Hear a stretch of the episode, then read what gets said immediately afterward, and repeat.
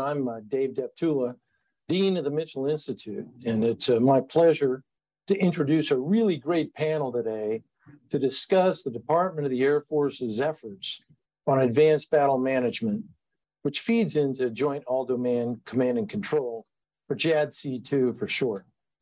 We've got Brigadier General Jeff Valenzia, Valenzia, excuse me, uh, Department of the Air Force A B M S Cross-Functional Team Lead, and Brigadier General John Olson, U S Space Force J A D C two A B M S Lead.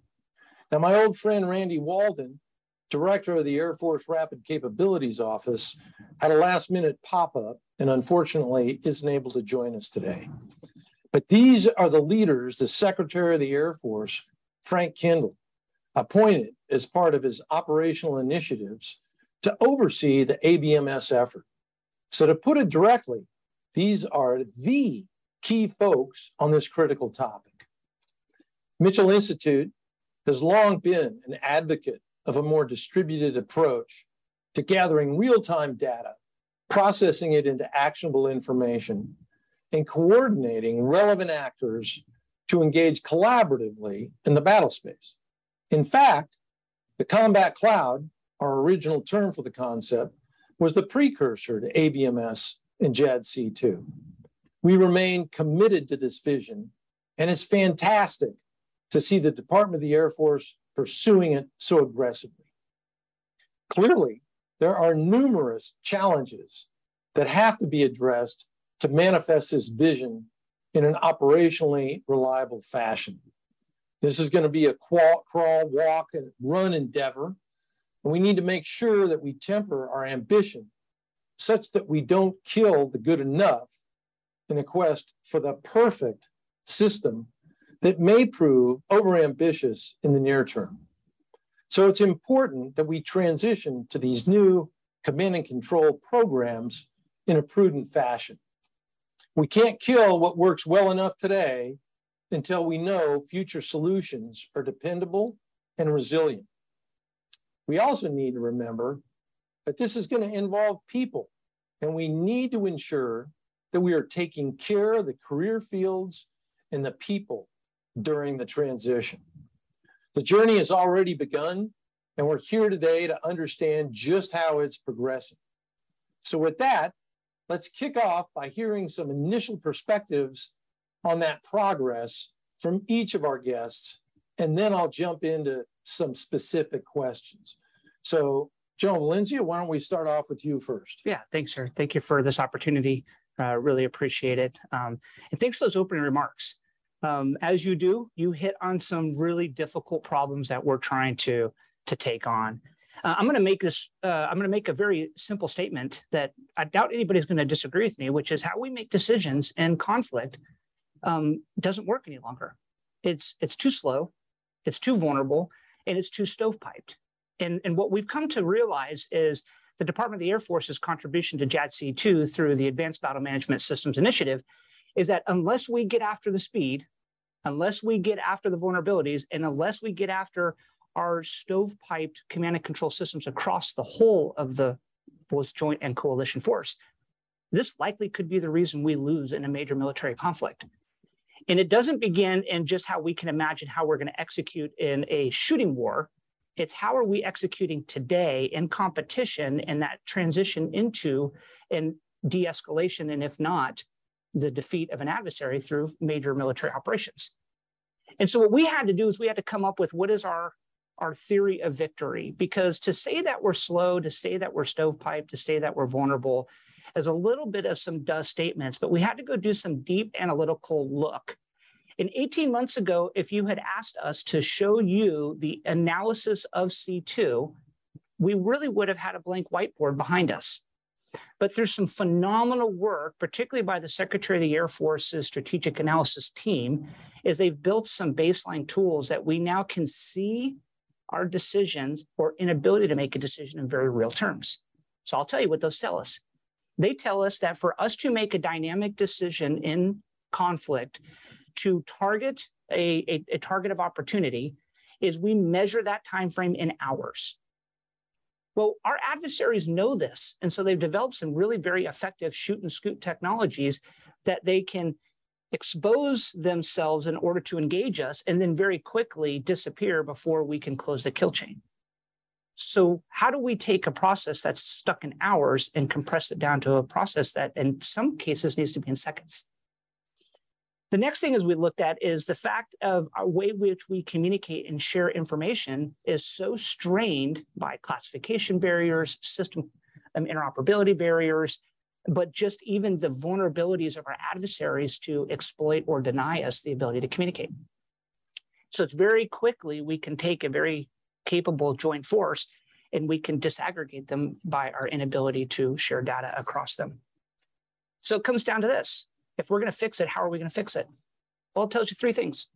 Number one is we believe that you're going to have to be very disciplined in understanding command and control by creating separability between command and control.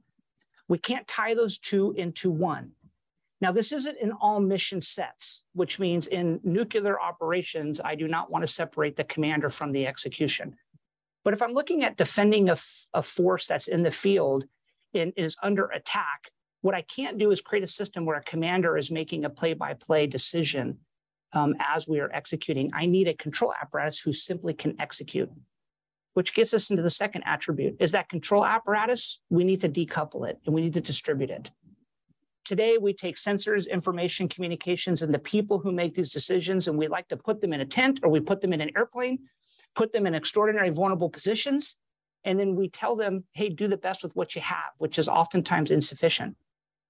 Well, technology has allowed us now to imagine a world where we don't have to rely on the sensor that's sitting on top of my airplane anymore. In fact, I can start to aggregate sensing data from multiple sources. We also are starting to develop the technology that my communications can be more distributed. I can start using space-based communications. So now I don't need that direct line of sight tie to be the only dependent way in which I can exchange information. And as we start thinking about distributed information processing, you can imagine a world where what battle management looks like today looks very, very different tomorrow. But here's the great thing. By tomorrow, I'm not talking about ten or twenty years. I'm talking about tomorrow. We are already implementing tools that we have and T T P changes in order to start forcing this disaggregation of our control. And finally, we got to integrate them. We think about it horizontally and vertically. Horizontally, we got to integrate it as in our processes have to be able to talk to each other. They don't today. We also need our systems vertically to be able to talk to each other. And so that's our theory of victory. What A B M S is unpackaging is exactly what does it mean to separate command from control? What's it mean to distribute battle management? And what's it mean to integrate ourselves vertically and horizontally? So that's where we sit today. Very good. General Olson? Well, thank you for the opportunity to be here. It's really a pleasure. This is a topic that's near and dear to both of our hearts. You know, as we look at the Department of the Air Force, really, uh, if you look at the domain responsibilities, air, space, and cyber. And so as we look at Uh, the depth and breadth, the tyranny of distance, and the volumetrics are are are, are incredible. And so, in the context of uh, uh, Spaniard's excellent uh, excellent uh, kind of introductory comments here, from a Space Force perspective, we view ourselves both as an enabler, both supporting and supported. And so when we look at it from a command and control perspective, we really see from a space perspective, two different types of space command and control or battle management and command and control. And I think before I dive into that, I should just underscore to the fact that space is now a contested environment. We've, we've had a period Uh, of, of transition, and and for the past at least a decade, uh, we've had an increasing uh, set of challenges and risks to our operations there, and we know that space uh, space is fundamentally important to our modern way of both our economic life, uh, from weather and position navigation and timing to imagery to communications, um, but also it's it's essential to our way of warfare, both in competition in the gray zone. Uh, in crisis and conflict. And our adversaries have been watching us, and they're, uh, they've been very astute and asymmetrically building to offset our strengths. And so as we look at that environment, we really see space C two or space battle management command and control having two elements. The first is in space. So space command and control for the in-space conflict uh, that will, uh, that will, we hope, uh, be one which is uh, very Uh, very comprehensive from a, a, a multi a multi-system capability. Essentially, uh, General Raymond, as the Chief of Space Operations, is driving towards resilient and effective uh, architectures writ large. And to be resilient, that means multi-orbits, multi-systems, both hybrid, um, hybrid space architecture, which is both government and commercial, as well as digital and physical. So that's that's a little bit of insight there. But SPACE C two is that in-space command and control. And then we also have the space command and control for all the rest of the joint coalition forces across the multi-domain spectrum. So when we look at those, those are two different but very interrelated components of space command and control, which is part of the broader Department of the Air Force Advanced Battle Management System Control, or, or, or A B M S, which is, is, is all about distributed battle management, command and control. When we look at that and we see the tyranny of distance uh, in, in the Indo-PACOM theater, when we look at uh, the distributed or disaggregated agile combat employment kind of uh, concepts that will, will be required in that arena and elsewhere across the globe, it really brings into, in, into stark Uh, glaring uh, importance how critical space, from a space data transport perspective, from a space sensing perspective, from a space networking, as well as space command and control. So that's how we really look at it from a space perspective. But we we, we aren't one service unto our own. It's absolutely within the Department of the Air Force, the air and space Uh, and cyber elements of those domains that that uh, we're looking through the A B M S cross-functional team and the and the D A F R C O uh, as the acquisition and technical uh, aspect of, of of our integrated approach. That's how we're driving uh, an integrated look to make sure we got the operational requirements. We're testing, we're evaluating those, we're experimenting, because this is really complex. But like I said earlier, we've been spending, we, we, you know, we've, we've, we've got a long history and rich uh, database of lessons learned the hard way through experience. And yet in space, where we're newly contested, this is, this is a nascent field where, from a command and control and a battle management perspective, we really got kind of a, a much cleaner sheet or greener field. And so these are, these are tough challenges. They're integrated challenges. When we look across the joint coalition and alliance Uh, spectrum, these are challenging, but we look forward to tackling those. And I think um, as, as, as Spaniard and I will, will outline more fully today, this is absolutely about driving forward with operations and solutions. This is no longer about rhetoric and being ambiguous. This is about getting to, uh, getting to solutions implemented at the speed of need against a very compelling and smart and, and, and, and dynamic economic and Uh, military set of competitors and and, uh, and and foes. Well, very good. Thank you both for those uh, introductory uh, remarks. Uh, now let's jump into some of the meat. Yeah, let's uh, do it. Spaniard, yeah. I'm, I'm going to start with you. Um, A B M S has been on our lexicon uh, for quite a while now, and you already alluded to it. But you know what what's happening today is different from what happened before. So could you talk a little bit about what has changed from version one, if you will, sure, of A B M S, and how those changes are evolving to shape the future of A B M S? You bet. Um, so version one, simply put, uh, we did command and control for big wing platforms that were uh, entirely too vulnerable and were not going to survive against really even some of the most rudimentary adversaries we could face, much less a really highly capable adversary. So you look at the J STARS, um, which looks predominantly at how it controls air's interaction with the ground, and you look at uh, the AWACS, how it predominantly controls air's interaction with air. And when you looked at those single domain platforms in a very coupled, bundled manner, A B M S was born that we can't just build another big wing I S R or command and control platform and think that somehow we're preparing um, the air force to provide to the air component and the joint force a viable fighting capability. And so it was born that we need to rethink this idea of battle management. It then became into, I will call that kind of version one, version one point five. one point five is it, what it became was, wait a minute, there are commercially available technologies out there that, when held up against the military problem set, really forced us to rethink the art of the possible. But our acquisition system didn't necessarily know how to interact with those technologies, or maybe some of the non-traditional type vendors or pure commercial vendors.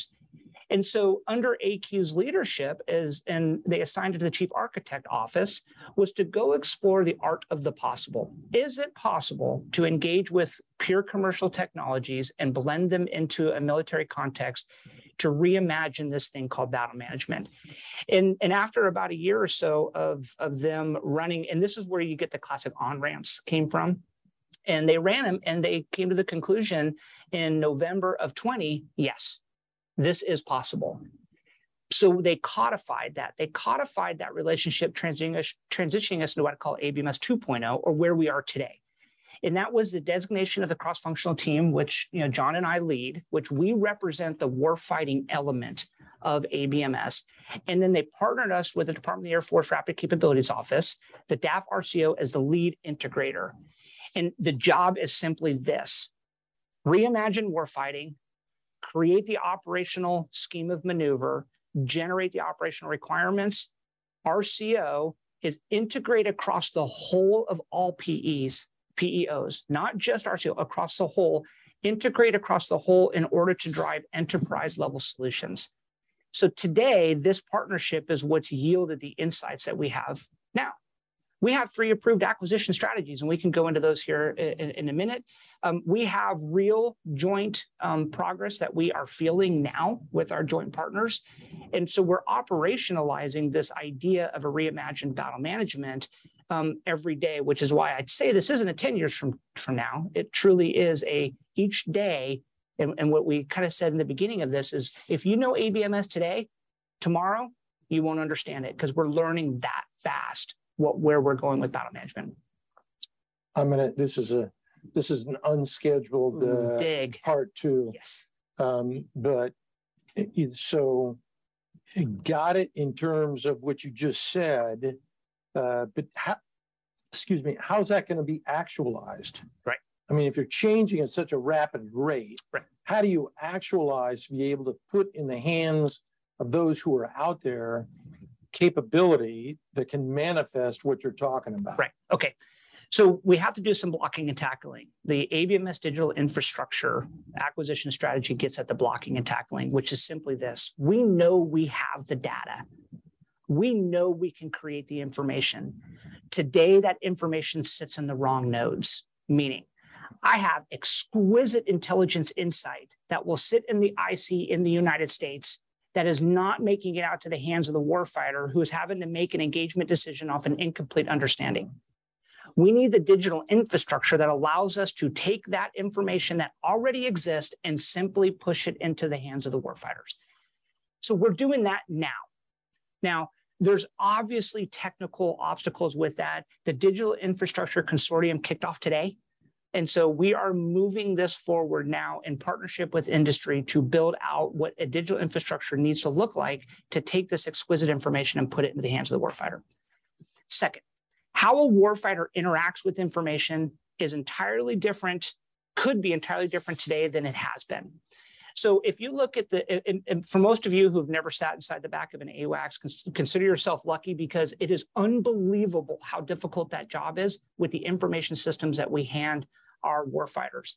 And what we know today, if we can pick up any smart device, is the way in which we interact with information is foundationally different. So we now have an acquisition strategy for cloud-based command and control. How do we take the user's interface with information and make it available to them in a very modern, intuitive way so that they can more quickly take a lot of information, translate that into knowledge, and direct an action? And then third is uh, we have an acquisition strategy around what we call Capability Release One. Capability Release One is a pod on a K C forty-six. The pod on the K C forty-six is important, but that's not the real secret sauce. The real secret sauce is that we are starting to take ourselves from a dependency on line of sight, meaning my transmitting um, transmitter has to be in proximity to John's receiver, of which every enemy now is tuned to disrupt that connection. But if I go to the space-based transport layer, which the Space Force is building out for us, now I actually create a far more resilient mechanism to communicate across the whole of the battle space. So Capability Release One is the payload that delivers us this capability. So these are real capabilities that we're developing now and that we're putting incrementally into the warfighter's hands. And you know, if you look at it another way, Um, J A D C two, writ large, is the ability to sense, make sense, and act across all the domains, land, sea, surface, subsurface, air, space, cyber. And it's the ability to do that with all the joint services and our coalition and alliance partners in a contested environment, all at the speed of relevance. That's simply, um, simply put, what J A D C two is. Of course, A B M S is the primary contribution of the Department of the Air Force towards that. But you know, when we look at that breakdown, and we look at the Navy's Project Overmatch, and we look at the Army's Project Convergence, those don't self-eliminate or, or, or assimilate, I should say, rather, or self-integrate. There is no magic pixie dust or universal congoculator. And, and so we're systematically driving and looking at interoperability, and we're looking at a systems-to-systems approach. And I think as we look at uh, this disaggregated uh, modern battle space environment, Um, and, and as we do the functional decomposition and look at our kill chain analyses, it's fundamentally clear that technology isn't going to get us there alone. You know, we, yes, we are going to have to have machine-to-machine speed uh, to, to, to, to be able to react and respond, sense, make sense, act at the speed of need. But there's a whole .mil P F P portfolio that needs to go along with that and support that. So I think Those are those are excellent points, and that's exactly what we're driving towards from an integrated, joint, multi-domain perspective. So just let me riff on that point. You, well, you got to ad lib, so I'll ad lib. Can I ad lib? Yeah. Okay, I'm going to riff on that point. Process matters. Technology is not going to solve it. So let me put this into specific terms in this venue. I just talked about a single kill chain takes us hours to close. We have a target number. We keep it classified. It's much shorter than hours. So what we do is we do, um, we build an, a model of our current system. We run that model, and then we do excursion analytics. So we did the excursion analytics and said, what if you applied a, all the magic technical um, pixie dust that you need to make data ubiquitous? Everybody can have it, instantaneous, no delays, no filtering. We saw a one-third improvement in our kill chain. That, we don't scoff a one-third. Now, that's not going to get us hours down, down to minutes, but But one-third's not going to be sufficient. But here's what we did next. What if we stressed the system? Because our adversary is not going to just send us one target and then wait for us to close it and then send us the next. No, they're going to stress us. So we created a simulated environment where we took that kill chain prosecution under a stress system. Under a stress system, which was a, uh, a target reported every couple minutes for a twenty-four hour period of time. And we looked at what happens to the kill chain and how many of those kill chains can we close within a twenty-four hour period of time. It was abysmal. The performance was abysmal. But here was the unexpected outcome. We applied the technical magic pixie dust, and we saw less than a ten percent improvement. Actually reversed what we expected. We expected to see a compounding improvement of technology. And so when you do the hyper analytics, what you find is the process is killing us. Mm-hmm. Our current process is killing us. So A B M S is not just looking at technical solutions. We're looking at technical in partnership with process improvements, which forces us to come to terms with some old paradigms if we're really going to move us into the target of, of where we believe we have to be. Well, you guys are great because you've already anticipated some of the comments and, and answered them, because what I was going to say five minutes ago was, I'm not concerned about technology. I'm more concerned about the process and the bureaucracy. And frankly, um, the established processes, particularly those involving our intelligence community that have had a, a, a grip on the release of critical information, mm-hmm. is necessary by the warfighters. I've personally experienced this mm-hmm. in multiple conflicts. I know it's getting better, and there's a realization of that. Mm-hmm. Uh, but it's wonderful to hear you talk about the fact that that is recognized as we're moving forward with all of these efforts with respect to J A D C two.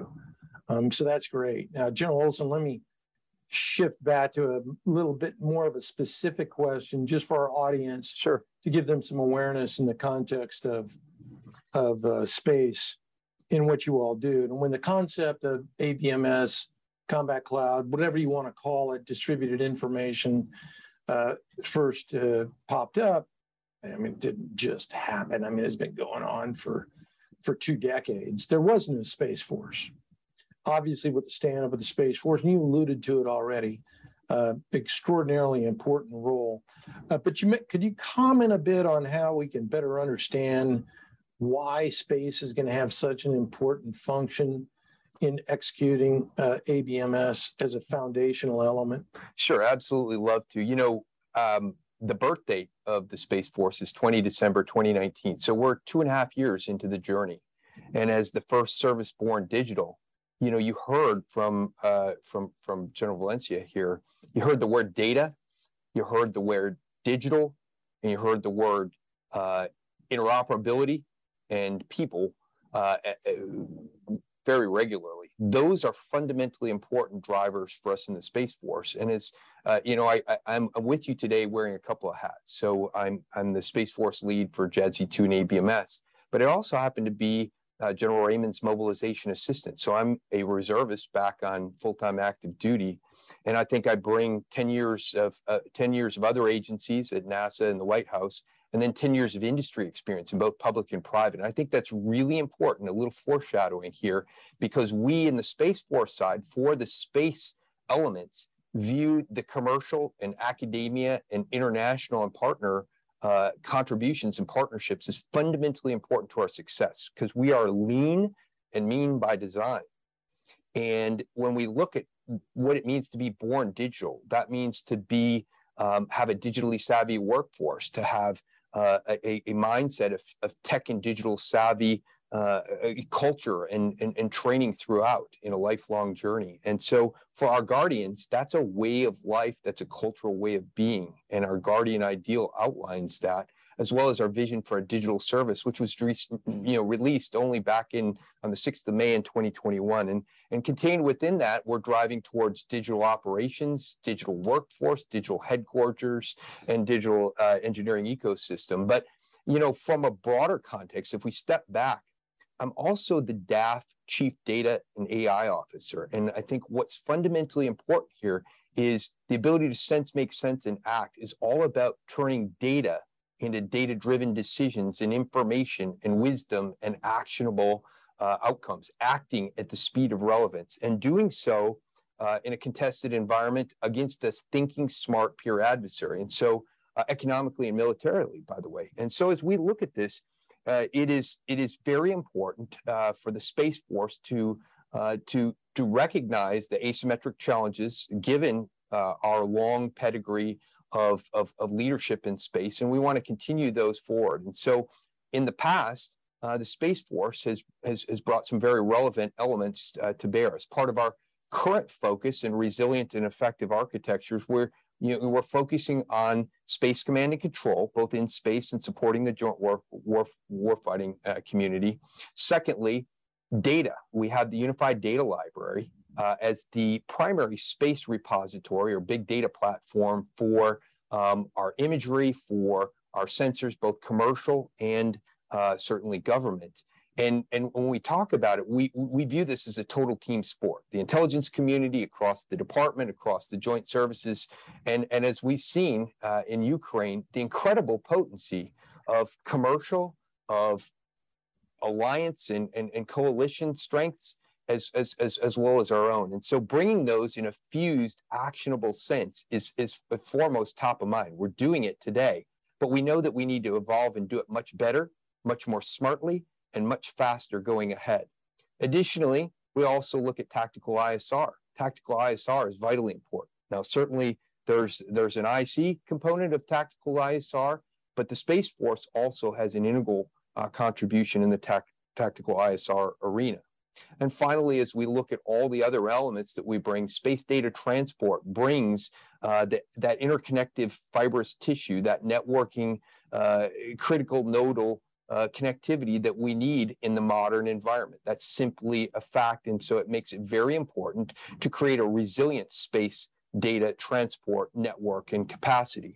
You've seen that also uh, in our Space Warfighting Analysis Center's force design. We've driven towards model-based systems engineering, digital threads, so we can do it better, more informed, with industry models, with academic models, with threat models to inform us.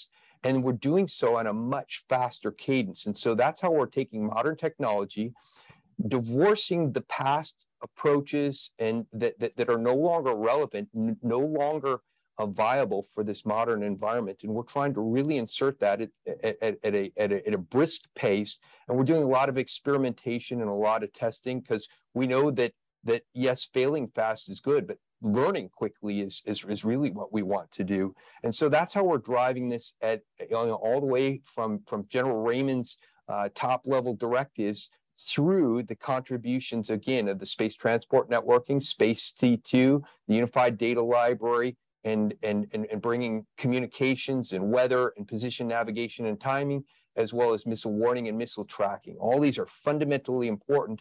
And then as we add Uh, M T I, you know, moving target uh, uh, identification, that is, is is is fundamentally important as we deal with the tyranny of distance, whether it be in the uh, Indo-PACOM theater or whether the multivariate challenges around the world.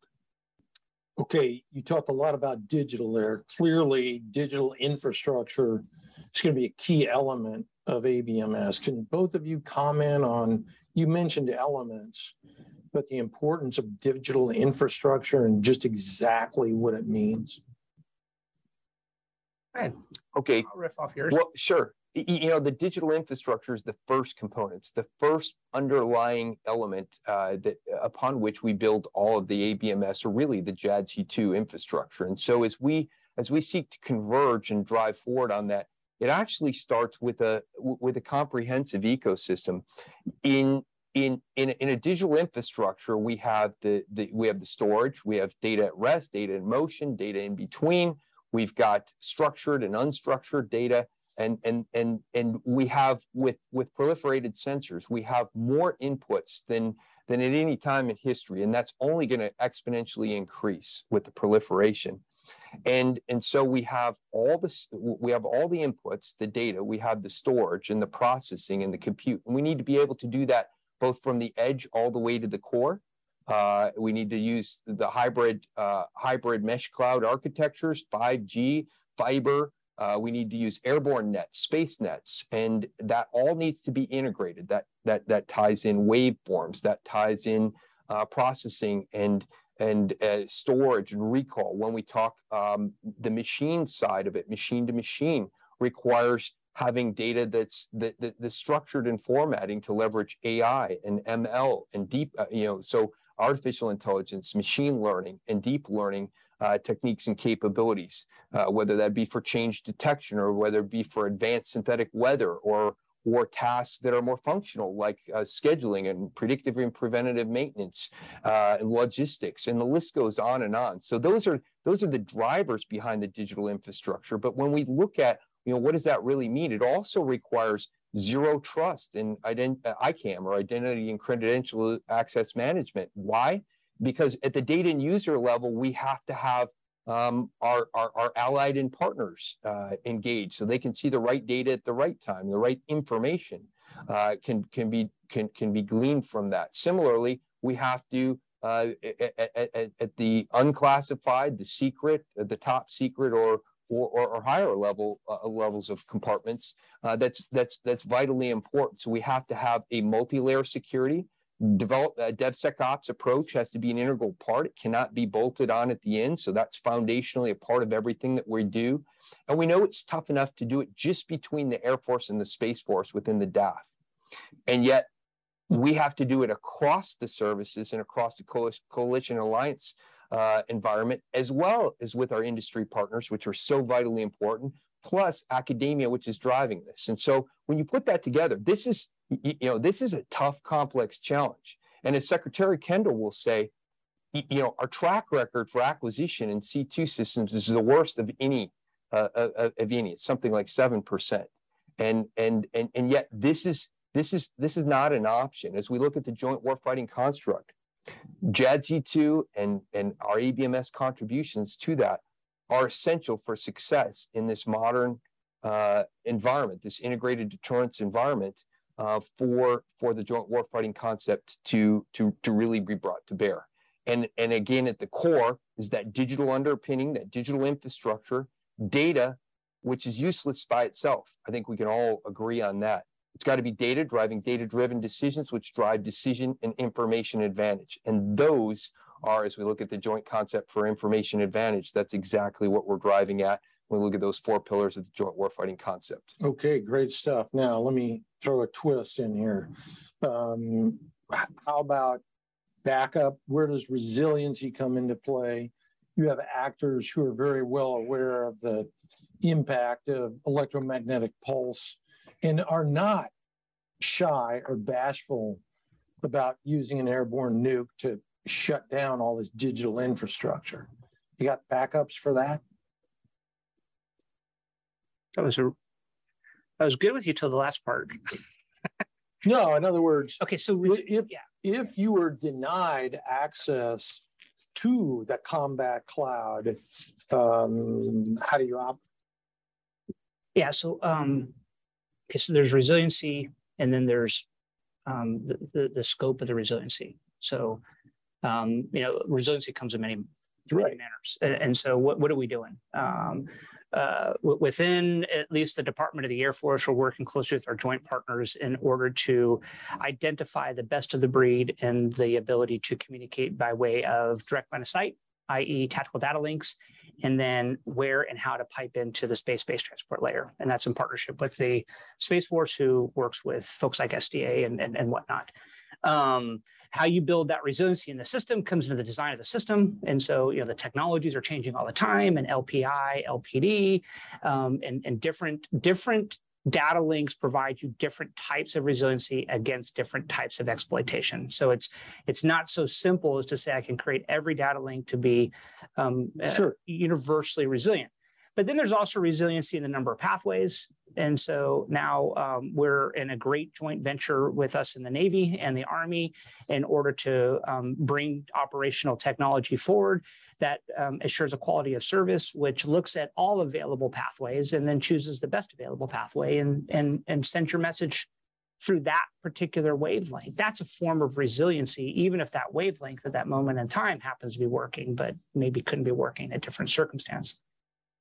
Okay, well, look, let's expand a little bit, because both of you have mentioned um, that uh, Army's Project Convergence and the Navy's Project Overmatch, um, and, and, and talked about how A B M S can integrate. It was great to hear that integration talk. But, you know, here's the question. Who's in charge? Who at the Department of Defense level is overseeing Uh, the Army, Navy, and Air Force efforts with respect to A B M S, Convergence, Overmatch, to make sure that, you know, the, the services aren't just headed off in completely different vectors and will be able to operate in an integrated fashion? Okay, so um, we still use the J ROC. Uh, under the previous vice chairman, and the next it continued under this vice chairman, was a reimagination of the role of the J ROC, less from somewhat of a collaboration venue into a, a directive venue. Um, they created what they call a J ROC strategic directive, which becomes extraordinarily specific to us as a services on the requirements that we that we develop and, and to what design requirements. So where do they get those from? Um, the J six leads the J A D C two effort. The J seven leads the, the warfighting concepts. We are about the warfighting concepts. J A D C two, it is not a warfighting concept. It is a framework to deliver capabilities in order to meet the warfighting requirements as defined by the warfighting concepts. That's very important. Extraordinarily important, because we tend to mix that lexicon a lot. Yeah.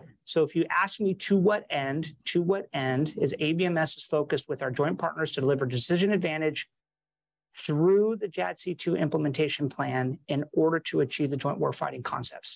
And I, I would build on that. I think, you know, we, when we when we look at it, From, from, from a joint staff J six perspective, we've had Lieutenant General Kroll, who's, who's been leading that with uh, Brigadier General Rob Parker. Both of them, uh, General Kroll is, is, is soon going to be transitioning. As we look at um, our Air Force, our half A twenty-six, uh, Lieutenant General O'Brien is, uh, is, is uh, the, the proposed um, replacement. And, and Lieutenant General O'Brien brings a rich and deep understanding Uh, from, from the entire cyber and intelligence surveillance reconnaissance uh, portfolio and the information warfare portfolio. She's bringing that to a, to, to a, a J A D C two level of perspective, and, and that integrating function is fundamentally important. You know, we have J A D C two reference architecture three point oh. We have the Secretary of Defense, or DepSecDef, uh, signed uh, implementation plan. We, we, we've got uh, a lot of A, a lot of good work that has been done to advance the ball there. But I think as we look at the at, at the component level and at the service level, we're really driving um, towards some some some some great uh, collaborative endeavors. And these are not just lip service; these are really substantive. And I think um, particularly with the Department of the Navy, of course, with uh, both the Navy and the, and and the Marine Corps, and the Department of the Air Force, with both the Air and Space Forces, I think we've seen a level of cross-comm and collaboration, uh, whether whether it be our interest in the Navy's comms as a service, uh, or whether it be in in in in some of the waveforms and some of the Uh, paradigms for, for for adoption. I think there's some some some great um, collaboration that's begun, and we're going to drive that further. I think what you'll see is is uh, a need. Yes, we need a modular open systems architecture that allows us to evolve at the rate and pace of, of technology, but we also need to have a level of standardization and integration so that we can drive those interoperabilities. And my PhD is in in systems engineering, so I think You, you break a large problem down into functional pieces, manageable pieces, and you systematically tackle that. And I think that's absolutely the approach that's been taken. But we're gonna we're gonna accelerate that to to, to warp speed, if you will, on uh, on, on this. I think as we drive towards those level of of of, of specific elements, we can we can talk about Uh, the data exchange and the interoperabilities. When we look at the sensors and queuing different fires from different services, that's fundamentally important. And to do so at, at, at speed and with accuracy is, is, is, is really the toughest part of the challenge. But I also want to tackle one thing you said uh, a little bit earlier. You know, as we look at this resiliency and kind of riffing and, and expanding on, on, on, on Spaniard's uh, comments, you know, when we look at the PACE environment, the primary, alternate, contingency, and emergency, that's that's that's that, that's that's essential in a in, in a resilient and effective macro architecture. And so we're really looking at that. In some cases, uh, we're also cross-communicating Uh, all the way from the service chiefs down through the, the levels of engagement, whether it be at the, the overmatch senior leaders or the, the action officer and subject matter expert level. Um, we're, we're, we're engaging in these operational evaluations, these exercises where we're really teasing out what works and what doesn't, and where the pain points are, the opportunities for further uh, collaboration and cooperation. So I think as we can, as, as we do that, align to the requirements, adding a level of specificity. So this is This is this is well beyond uh, the criticisms of of vaporware or PowerPoint engineering. We are we are very much focused on on min-viable uh, products, M V Ps, operational capability that leaves us um, real substantive capability improvements at each interstitial level. We're driving uh, and and leveraging this industry consortium Uh, to to to get a rich tapestry of input, inputs uh, from from from the best and brightest our our our, uh, our our industrial base has to offer. We're also really actively um, driving uh, sprints and and, uh, uh, and and and collaborative efforts to bring in the best ideas and and, and drive those much more rapidly in, in an agile or scrum approach. That's great, um, wonderful perspective. The challenge is um, when it comes down to actual application, and service doctrines then come into play. I mean, you've got the Army building their own space architecture. I thought that's what the Space Force was here for. Way too complex for this particular discussion, but um, I think you all recognize that there are those challenges too.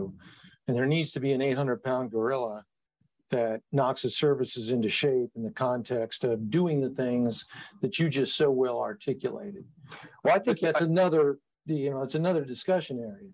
I, I, I think you couldn't be more correct. I would, I would even say it a, a slightly different way. I don't think as as tough and as complex and as comprehensive it is is as as A B M S or J A D C two writ large or, or or the Joint Warfighting Construct. I think it's not the technology that's the hardest right. hurdle here. It's it's it's the concepts of operations, it's the cultures, it's the people, and and and when we embrace that, we recognize that and we address that. And that's that's that's not an easy solution, but that is fundamentally important to drive the op OpsCons, to drive that convergence. And that is, um, that is easy to say, hard to do, but that is clearly what we're focused on, along with all these enabling technologies, because certainly we have a significant amount of technical debt, um, and, and, and we need to, we, I think we fundamentally realize, certainly as a department led by our, our you know, Secretary Kendall, um, our legacy systems, whether they be in air, cyber, or space, are not going to be sufficient. They're they're they're no longer effective in the in in, in the modern paradigm. Yeah, what but I'm getting beyond that. I'm getting to the whole inter-service piece, and that's where you, you know there needs to be an authority to make sure that the services, particularly our friends in the Army, just don't go off and develop their own systems to be able to operate just in order to be able to control what they have.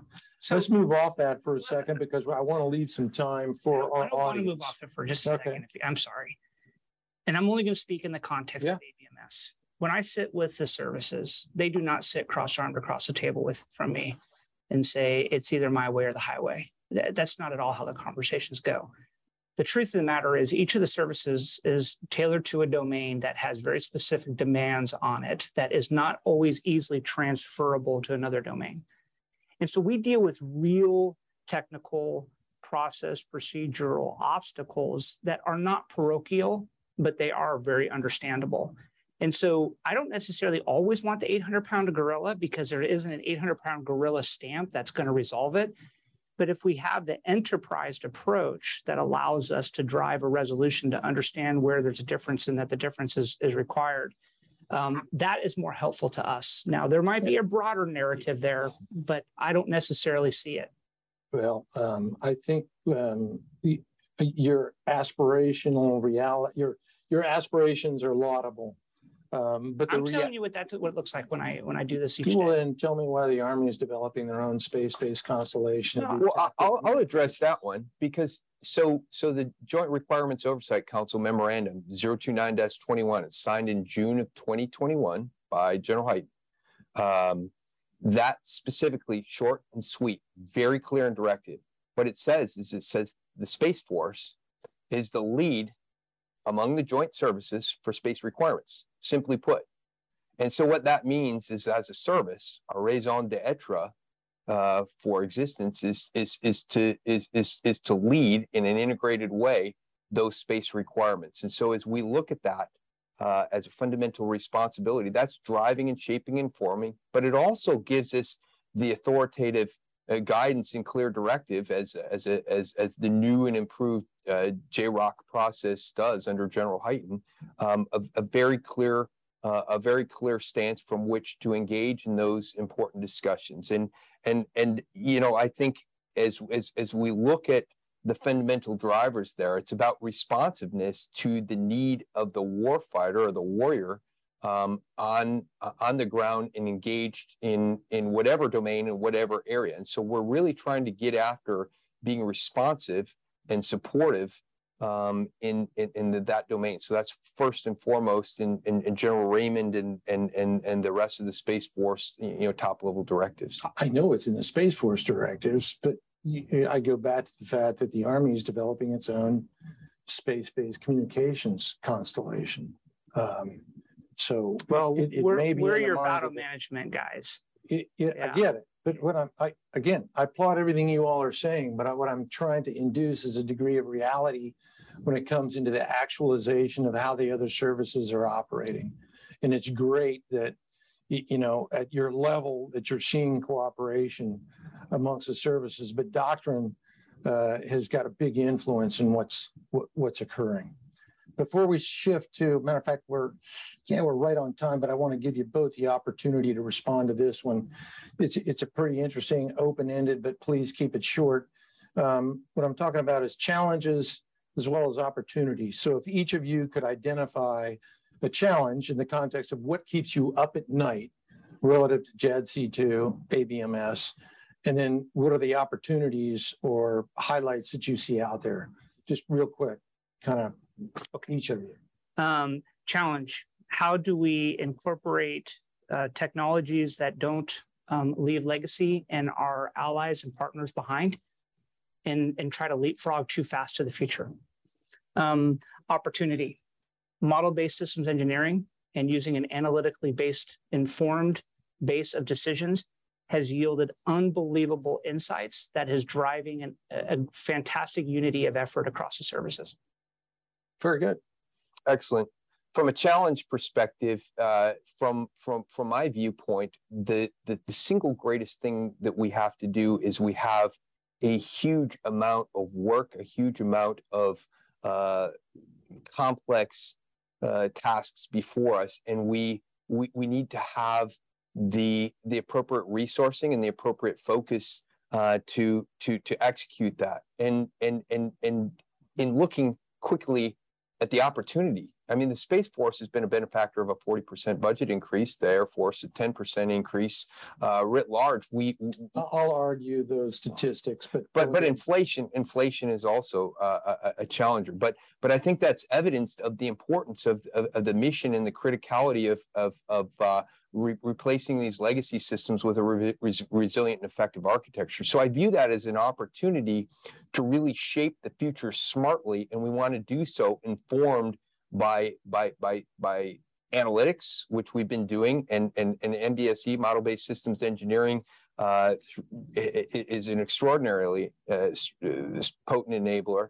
But but it's also about having the right people and the right people engaged, and and focusing that on actions and outcomes. I think we all uh, are concerned about overclassification and the slowness of the requirement systems and the acquisition challenges. Those are those are well known, but the the, the real deal is, is is getting people focused on the priorities and leveraging the resources very smartly to execute. And I think that's both a, a challenge and an opportunity here. Okay, very good.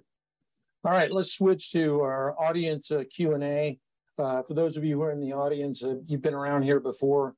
Um, if you'd like to uh, Uh, ask a question, use the raise hand function, um, or go ahead and submit your questions using uh, chat, which I'll jump into right now. Um, here's a question from uh, Robert Proctor.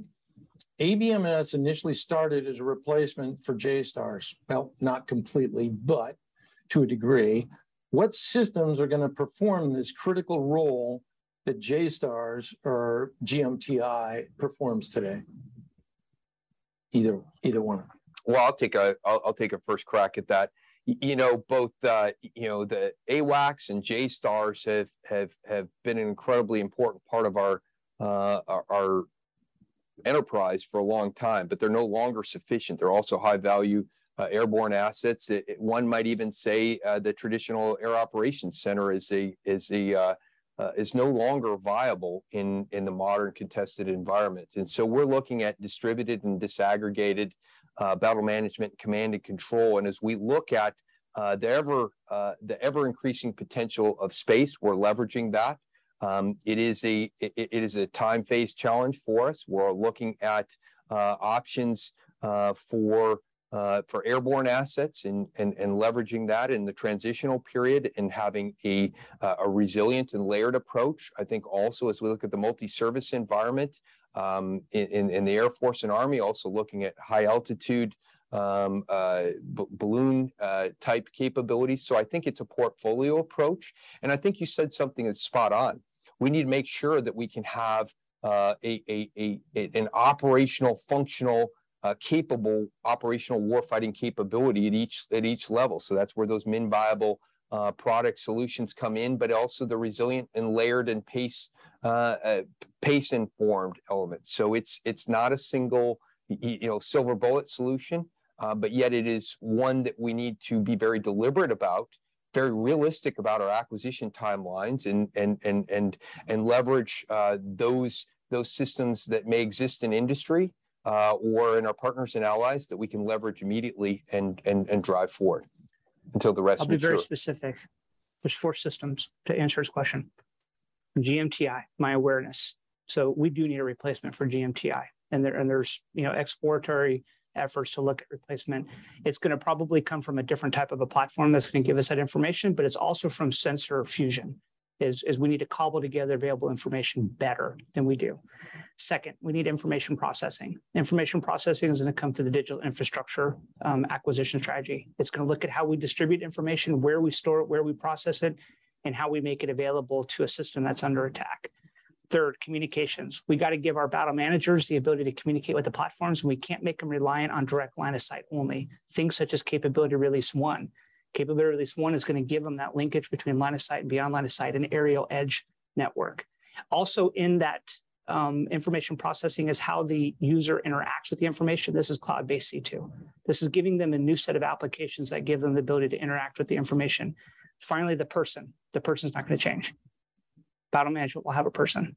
That system is. Yeah, one of the questions in the interest of time we skipped is that whole issue of people right. and making yep. sure that we don't lose that battle management capability as we transition okay. from kind of the old way of doing business, new way do, new way do business. Now, for many years, and I don't want to get too far down in the weeds, but you know, um, our advanced fifth generation aircraft both have fifth. Uh, they, they have G M T I capability in. Part of what many people thought was, look, let's network that and use it to create a larger picture. Mm-hmm. Is that part of your we element have, number one out of four that yeah, you talked we, about? We have some, uh, so, okay, let me answer the question, honest, not to yeah. misrepresent. We have studies that show the ability to sensor fuse in order to be a replacement to our current A M T I technologies. I do not have a similar study that looks at G M T I. Why not? Uh, only because we, we we have focused right now. We have to do this in turn. And so that's that's where we focus. Logic tells me a similar fusion yeah. benefit exists. We have to do that study. Okay. And I would I would go also one, I I I touch on the people side. Absolutely spot on. You know, the people will remain, but they're going to be in different places and doing different things also, because I think when we look at the, the, the requirement, we talked about machine speed, machine to machine, maybe the human won't be in the loop now, but the human will be on the loop. When we yeah. talk about uh, L O A C, law of armed conflict, when we talk about ethical decisions, when we talk about processing, general artificial intelligence simply is, is, is, is not evolved uh, enough. But as we look at responsible A I, and we look at all that that entails from an ethical perspective, the De- Deputy Secretary of Defense put out five ethical principles from which we founded our responsible A I. And, and with the new Office of Secretary of Defense Chief Digital and A I Office, the C D A O at the O S D level, in my D A F C D A O office, Chief Data and A I Office, we are focusing on, on responsible A I. We've named Chief Responsible A I Ethics Officer, who has a PhD from Oxford in ethics, but is also a, a, a two-decade R P A pilot. So he's the perfect blend uh, to bring that to bear. But, but, but that highlights the fact that people are an integral component of that. And as we think and evolve, uh, that's that that's that's uh, yeah. I think that's an important point that you bring up. That you know, A I is just like when we introduced remotely piloted aircraft. Drones, people thought that the, they were these amoral purveyors of death that automatically executed without a human being. No, that's not the case. It's not going to be the case with A I either. So thanks for bringing that up. Sure. Um, in the in the in the few minutes remaining, um, here's one for Mark Tapper. I don't know if either of you guys know uh, Tap, but I agree with Spaniard's comment that data sits in the wrong nodes. There's a cultural challenge. In that the intelligence community, in the intelligence community that will hinder this need for sharing. How's the Department of the Air Force working the cultural hurdles? Making progress? Question mark. Uh, I think I think we are making progress. And, and our eight two six community is really aggressive as really our interface with the I C. There are some cultural issues, but really there's some technical issues, as in our systems right now are not secure enough in order to possess and protect the I C's data. On the edge, the A B M S digital infrastructure is built around this requirement so that we can, they don't mind giving us the data, they just ask us to protect it. Yeah, it's a wonderful answer. And I say it's a team sport, you know, it's cooperate and graduate. Great. Okay, last question. This is from Mark Gunsinger. Are budget pressures delaying rollout of Air Force A B M S J A D C two capabilities? Could additional resources accelerate the fielding of these critical capabilities? No. Say what? No. Okay. So no resource constraints. Um, I'm I'm saying that the the the resources that are being made available are are sufficient for where we are going and what we're asking okay. for. I think I think resourcing is an enabler, and I think we've communicated that and continue to have that relationship, and I think that will uh, that will not be the biggest challenge. I think it's, again, the the the, the integration, the interoperability, and the cultural uh, ConOps development and the people side. And I think we're focused on both, because that's what it's going to take to win. Well, thank you both. This was fascinating discussion. And unfortunately, ladies and gentlemen, we've come to the end of this uh, Aerospace Nation event. Um, uh, thanks both of you, General Olson and General Valenzia, for being here today. Um, I would like to remind our audience, our next event will be a virtual Space Power Forum this Friday, June twenty-fourth, with Frank uh, Calavelli, the Assistant Secretary of the Air Force for Space Acquisition and Integration. So we hope you can join us for that. And from all of us at the Mitchell Institute, have a great Aerospace Power kind of day.